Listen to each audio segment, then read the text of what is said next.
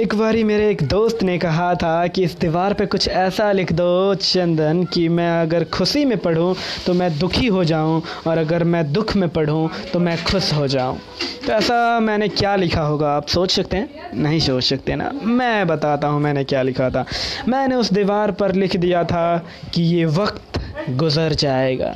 जी हाँ मैंने लिखा था, ये वक्त गुज़र जाएगा।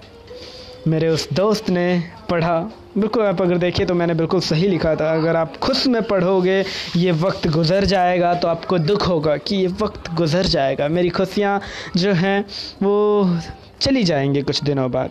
और अगर आप दुख में पढ़ो तब आपको खुशी होगी कि ये वक्त गुज़र जाएगा। ये स्ट्रगल गुज़र जाएगा ये प्रॉब्लम्स गुज़र जाएँगे फिर सिचुएशंस बेहतर हो जाएँगे। तो बिल्कुल आ, मैं तो समझता हूँ कि मैंने सही लिखा था। आप लोगों को क्या मानना? मैंने सही लिखा था या फिर गलत?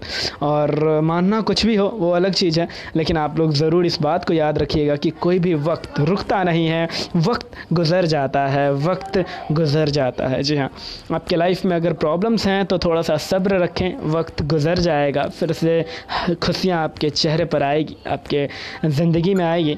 वहीं अगर आप यू नो अगर आप जो है, बहुत खुश हो, तब बहुत ज़्यादा ऑफकोर्स खुशियों को एंजॉय कीजिए, लेकिन उस पर घमंड नहीं या फिर उस पर ज़्यादा you you know over thinking नहीं, क्योंकि वो वक्त गुज़र जाएगा। Thank you very much everyone आप सुन रहे थे दी चंदन झा को।